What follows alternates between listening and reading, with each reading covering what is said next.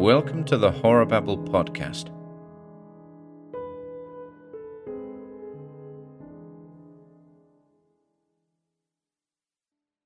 Murder in the Grave by Edmond Hamilton.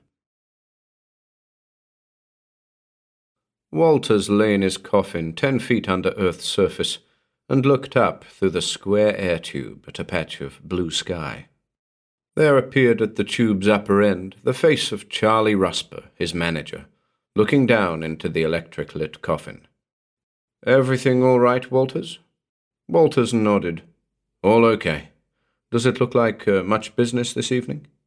Rusper's head bobbed. "Yeah, looks as if the carnival will pull good crowds in this town, and we'll get our share of it. We've done better so far than any other outfit in the carnival." "Why make it we?" Walters demanded. "I'm the living corpse, not you. I'm the one who has to stay planted down here a week at a time to let boobs gape down at me." But when Rusper's head was withdrawn above, Walters smiled. It was really a swell racket, he told himself. A swell racket, and an easy one. While the other carnival performers went through wearying routines night after night, all he had to do was lie down here in his comfortable, warm and roomy coffin for a week, and he had made more money than any of the others. He always felt like laughing at the ignorant saps who paid good money simply to goggle down the tube at the man buried alive.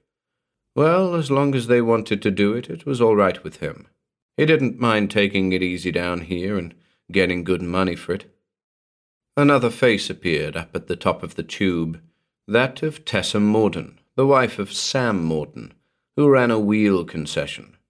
She smiled down the tube at him. It gave Walters a warm, satisfied feeling to see Tessa smiling like that at him. It made him want to go to Sam Morden and tell him things about Tessa and himself, just to see the man's colourless face twist and change. "Hello there, corpse," smiled Tessa down the tube. "I see you're buried again." "You didn't think I was such a corpse last night," Walters said meaningly. She laughed full-throatedly. "After a week down there, no wonder you're a wildcat when you get out." Her tone changed suddenly. "Here comes Sam," she said. "The boob probably needs me over at the tent." In a moment her face was replaced at the tube's top by the thin, grey face of Sam Morden. He blinked down the tube. "We have to open up our concession, Walters," he said. "The crowd is beginning to come in." "That's all right," said Walters equably. "Tessa was just kidding me a little." When Morden went away, Walters laughed to himself. What would the fool say if he knew, he wondered. He could imagine the hurt, incredulous look he would assume. The patch of blue sky at the top of the foot-square tube began to darken, and the evening rush of business began. The crowds drifting into the carnival were attracted by Rusper's stentorian barking. Walters could faintly hear Rusper's voice. "Buried alive, ladies and gentlemen, a human, living being buried ten feet under the earth's surface, lying down there day and night for a week with only a tube connecting him to the surface. How would you like to be buried ten feet beneath?" One head after another appeared at the top of the tube, peering down into the lighted coffin where Walters lay looking up at them. Most of them had an expression of mingled curiosity and horror. Walters was used to that. He felt nothing but contempt for them. Saps, that's what they were. Just for a look at him, handing over the money that he spent freely when he was on the surface, on himself and Tessa. He lay there, now and then flexing his muscles to keep off stiffness, while the heads appeared and vanished above. The customers fell off toward eleven o'clock, and at midnight the carnival closed. Then Rusper let down a late supper for him through the tube. When he had eaten it and the dishes had been drawn back up, he and Rusper tested, as usual, the button in the coffin that rang an electric bell in Rusper's tent. It was in order, and the manager bade him good night. Walters turned out his light and lay in the coffin in darkness. He was drowsily content, looking up through the tube at a square patch of starry sky. He didn't know that he had drifted off to sleep until he was suddenly aroused by a sound above. He opened his eyes sleepily and saw against the bright stars at the top of the tube a man's head. The man was talking down the tube to him in a low, husky voice, and it was this that had aroused him. "Walters, do you hear me?" the man above was calling softly down. "Are you awake?" "Who's that? Rusper?" Walters demanded. "What the devil do you want?" "It's not Rusper," said the soft voice. "It's Morden, Walters. It's Sam Morden." Sam Morden? Walters felt quick irritation at being roused from his sleep by that fool. "Why wake me up at this time of night?" he demanded. Morden's laugh came softly down the tube. "Can't you guess why, Walters? Haven't you the slightest idea?" A little chill shot through Walters. Had Sam Morden discovered that he and Tessa... But no, of, of course he couldn't have. He made his voice angry as he answered up the tube. "Will you tell me what you're talking about?" "I'm talking about what's been going on between you and Tessa," Morden's voice whispered down. "You think I haven't known, Walters? You think I haven't seen the looks and smiles between you two? That I haven't known how the whole carnival is laughing at me?" "You're crazy if you think there's anything between Tessa and me," Walters said vehemently. "Why, we're just good friends is all. Go and ask her and she'll tell you the same thing." "No, she won't tell me so," Sam Morden said softly. "She won't ever tell anyone anything, Walters, for she's dead." She's... she's what? Do you mean to say that you... Walters, aghast, could not finish, but Morden did. "That I killed her? Yes, I did, Walters, and I'm going to follow her myself. And so are you, Walters. That's why I came here before I went myself. You're going to die too tonight, but you're going to die differently from Tessa and me." Walters was pressing furiously on the button at his left side, the button of the bell beside Rusper's cot. It would bring Rusper on the run, and if the maniac above would hold off... The gentle voice came down the tube, as though the man was able to see down into the coffin's darkness and perceive what he was doing. "If you're trying to ring your bell, you're wasting time. I cut the wire, Walters. That was the first thing I did." Walters was held dumb for a moment by the icy shock of that information. Then he gave utterance to a loud yell. "Rusper!" he yelled up the tube. "Rusper, help! Morden's trying to murder me!" The coffin's interior rang with the reverberations of his cry until his ears hurt. "Rusper, do you hear me?" "Rusper can't hear you," chuckled softly the shadow above. "Nobody can hear you but me, Walters. I wouldn't yell any more if I were you. I'd lie there as quiet as I could." "What? What are you going to do?" Walters stammered. Morden's voice was a caressing whisper. "You're going to die, Walters. But you're not going to die quickly from a bullet like Tessa just did, or like I will when I finished here with you. That would be too easy on you. You're going to die in a way that's slower than that, a way that will give you a lot of time to think before you go." There was a rustle above, and Walters's straining eyes made out something coming slowly down the dark tube.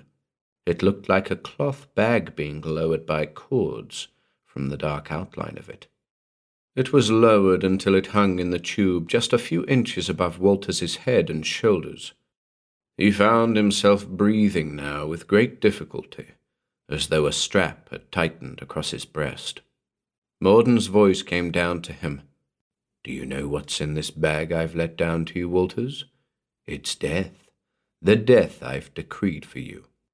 Walters, there's a living rattlesnake in this bag, one of the snakes belonging to Bath's Snake Charmer Show.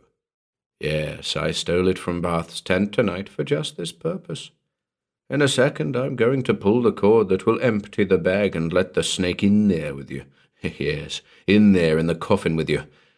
If you lie very still, it may not strike you at first. But you can't lie still long, and when you move, it'll strike. That's the death you're going to have, Walters. I'm going off to a clean, quick death myself, one I'm glad to meet. You'll envy me when you're in your death throes down here. And here comes that death now. As Morden spoke the last words, Walters heard the bag rustling in movement. Instantly there was a slight hissing sound, and a cold, scaly length flowed down across his chin and neck. Walters had been frozen into a petrifaction of horror by the revelation of Morden's purpose. That petrifaction held him as the snake's cold body glided across his neck and chest. He lay like a man frozen. In a moment, the heavy length of the snake had crossed his chest, and then for a brief time lay unmoving over his right arm, which was extended along his side. He could not have moved the slightest muscle of his body, even had he desired it. He lay there as motionless as a dead man, his staring eyes turned upward to the tube, as they had been just before the bag had been emptied upon him. He could see, as through a dark haze, the bag being drawn up again. For a moment longer, the dark head of Morden was visible against the stars up at the tube's top, apparently looking down.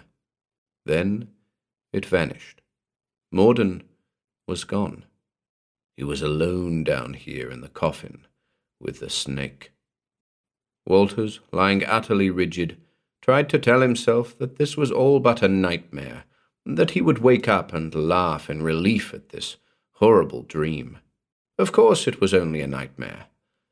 But even as he told himself that, he felt the snake's body moving again, gliding on across his right arm and settling between it and the coffin's side. The snake seemed moving in a circular manner now, in the space between his arm and the side. It apparently was coiling up, the rustling sounds it made magnified to thunder in Walters's bursting ears. In his nostrils was the musty, bitter scent of the reptile's body. He lay there, staring rigidly up the tube at the square of stars, striving to see some rational thought out of the mad race of horrors in his brain. The feel of the coiling body against his arm almost erased everything else in his brain but sheer terror. Yet one thing remained clear to him. He must not move. That was the first essential. That was life or death. The reptile had not yet been angered by his proximity, probably because it was accustomed to being handled by a human being in the Snake Charmer show. But if he moved in the darkness, the snake coiled against him would sense menace and strike. Walters lay with every muscle taut, just as when the snake first had been released in his coffin. His right arm, beside which the thing now was coiled, had been a little upraised, and despite its aching, he dared not lower it now. No matter what else he did, he must make no perceptible motions. What was he to do? He tried to concentrate calmly on the problem. He must keep cool, must not give way to the insensate horror that pounded at the portals of his brain. He must find some way of escape from this hideous death Morden had planned. He was not thinking of Morden now at all. Neither had he any thought of Tessa. Love, hate, all other emotions had given place to the fear that clawed his vitals. No person, no thing in the world had any reality to him now. Nothing but the snake coiled up here beside him in the dark coffin. He could not lie motionless like this forever, Walters knew. Sooner or later he would have to make a movement. So he must find a way out of this terrible dilemma before he made such a movement, and the snake's fang struck. Yet what way out was there? What about the bell button? Morden had said he had cut the wire, and when he had pressed it, Rusper had not answered.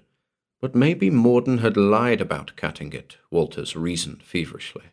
Maybe Rusper had simply not heard it, or had been out of his tent, or if the wire had been cut, perhaps someone had noticed and had repaired it. Surely the bell would ring now if he pressed the button.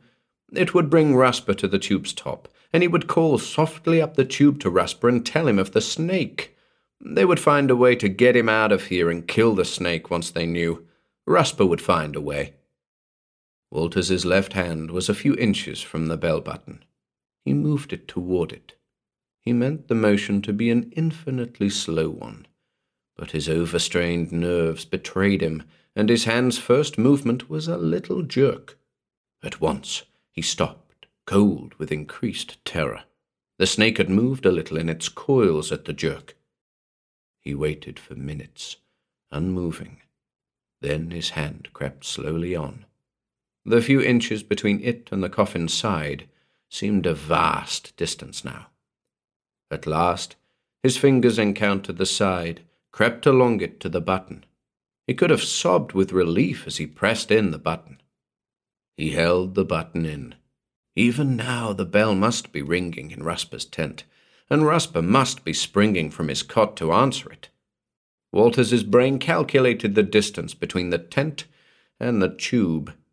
Now Rusper must have reached it, and he waited tautly for the call down the tube. It did not come. But perhaps Rusper had stopped to dress, Walters told himself with feverish hope. That would make him a few minutes later. He waited those few minutes, his left hand still on the button. But no head's dark outline broke the square of starlit sky above. It might be that Rusper had been delayed. No, he had not heard the bell. It had not rung. The truth hammered home into Walters's brain would not be denied. Morden had cut the wire as he had said, and the bell was dead. He had been merely deluding himself with hope sprung from desperation. There was no hope from the bell, and neither was there any hope of anyone hearing him if he shouted up the tube. One had to be directly at the tube's top to hear him, he knew. And if he did shout, the snake would surely be stirred to strike. Perhaps someone would happen to look down the tube. That hope flickered across Walters's tortured mind, and then faded, vanished. Who would come? No one ever came at night. Someone might think of him when the bodies of Tessa and Morden were found, but they'd not be found until morning. What was he to do then? What could he do, when the first movement he made would probably cause the reptile to strike then and there? It seemed to Walters that he had been lying motionless already for hours, with the snake's cold body coiled beside his arm. Time had become for him endless, immeasurable. The desperate thought came to him that he might reach out and kill the snake with his bare hands. It would bite him as he did so, of course, but a man did not die immediately from a rattlesnake's bite, he knew. If he could escape from the coffin soon enough after he was bitten and received treatment, he would live. But no, it was impossible. Even though he killed the snake now, he would still be unable to attract the attention of anyone above. He would still have to lie in the coffin until morning, with the poison circulating in his body, and long before morning he would have died hideously. Yet neither could he lie motionless here with the snake until morning. He must do something, he knew. Beyond that necessity, his mind refused for the moment to function. His brain was so clouded by horror that he could not think consecutive thoughts. Then Walters had an idea. Suppose he got his left hand a little up the tube, wrapped on its side. That would surely not arouse the snake, for most of the sound would go up the tube, and such rapping should be audible to anyone above who might chance to pass near the tube's mouth. He assured himself that it would. To his quivering brain, the problem was resolved suddenly into a single difficulty.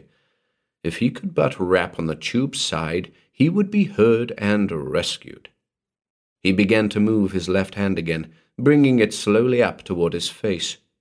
He moved it without a sound, bending his elbow. There was no movement from the snake beside him, and Walters's hopes rose. The snake was sleeping, must be sleeping. He would win clear of this hell trap yet. He got his hand to the tube's opening above his head. He had to bend his wrist to get his hand up the tube. It went up the tube but a few inches before the bend of his wrist stopped it. He tested and found that he could reach the tube's side with his clenched fingers. He waited a moment, then knocked softly on the side of the tube. To Walters, the sound seemed a series of deafening thunderclaps, breaking the coffin silence. There was no answering sound from above, and he rapped again, more loudly. The snake's sharp, dry rattle filled the coffin's interior with the suddenness of lightning. Its coils had stiffened against Walters's arm, and he could almost see the upraised head with its gaping fangs, the stiff, erect tail vibrating. The snake sounded its rattle again. Walters remained frozen with his hand in the tube. The sound had paralyzed him in a sheer incapability of movement. He waited in an ecstasy of dread for the rattlesnake to strike. Then he felt a smooth, elongated mass slide down along the right side of his body on the coffin's floor. The snake, disturbed and alarmed by his rapping, was moving. Walters heard the dry sound of its gliding progress. He lay in darkness, unmoving as a corpse. The snake's weight came suddenly upon his right ankle. It slid smoothly over the ankle, the coldness of its body perceptible through his thin sock. A moment later, he felt its weight on his left leg also, below the knee. For a moment, the snake's movement stopped. It felt like a heavy rope lying across his legs. Then the thing's weight twisted up his left leg and thigh, toward his waist, toward his head.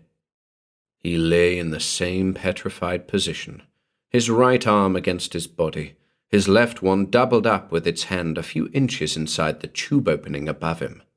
He felt the snake glide up past his waist, onto his left breast, over his light shirt. It halted there a moment, then began a circular movement. The snake was coiling up on his left breast, Walters knew. Either its alarm had now been dissipated, or it liked the greater warmth there. It completed its coiling, and lay unmoving. Walters had not expelled or inhaled air into his lungs since the snake had sounded its rattle. His lungs seemed on fire now. He could go no longer without breathing. Slowly he exhaled, and as slowly breathed in fresh air, controlling his famished lungs by an infinite effort of will. The snake coiled upon his breast did not seem disturbed by the slow breathing. He could breathe at least, and he must do nothing else until morning. He must make no slightest movement, or the already disturbed snake would strike. His one chance of life was to lie frozen until morning. His life now depended directly upon his ability to stay immobile. He must not move. He must not move. It was surely possible for him to lie a few hours motionless when life itself was at stake. It could be no more than four or five hours until morning. He was sure that at least two hours had passed since the carnival had closed and Rusper had bade him good night. Maybe it had been more than that, maybe three hours, or even four. He might have slept for some time before Morden had awakened him. Morning might be far nearer than he thought, Walters told himself. His dazed brain seemed unable to form clear ideas of time. It seemed to him that he had been lying here in the coffin with the snake for days, weeks, years. His skin was creeping, crawling slightly on his body. It was as though his body was independently aware of the thing that was coiled upon it and strove to shrink from it. His left arm ached and throbbed from its bent, raised position. What was the snake doing? Was it resting there on his breast in quiescent coils, or did it have its head erect in the darkness? If he could only see the thing, Walters thought. The horror of seeing it would be preferable to having it here in the coffin with him, on his breast, yet unable to see it. Did the thing have its head raised, swaying slightly to and fro, the filmy eyes staring through the darkness. Its head might even at this moment be moving toward his face, forked tongue darting in and out. He felt that he could see that hideous head, and that it was swaying toward his face. His left arm was twitching a little, a movement his brain could not control. And now Walter seemed to see through the darkness, the snake aware of that movement, raising its tail, opening its mouth to bear the dreadful fangs. It was but his imagination, he told himself desperately. He must not lose his nerve now. Morning must be close at hand. But his arm continued to twitch a little, against his will, his hand vibrating slightly inside the tube. The coils upon his breast were moving, stirring. This was not imagination. The snake was again becoming alarmed. He must not move, must not move. But the arm continued to twitch, and as though in contagion, his left leg had begun to quiver also. He could not control them. His body was passing beyond his brain's control, was moving despite the snake's warning stirrings. In a moment, it would break completely from his brain's orders and would thrash wildly about. He knew it would. Even now it was stirring more and more strongly. He was lost. The snake's rattle was buzzing sharply and loudly in the dreadful warning. And then, with a hoarse scream, Walters's body arched convulsively in the coffin's darkness, and he clutched madly at the snake's body as he felt the sharp fangs in his throat. Rusper's face and those of the men about him were masks of horror as they looked down into the coffin they had hastily unearthed, at the twisted body and dead, distorted face of Walters.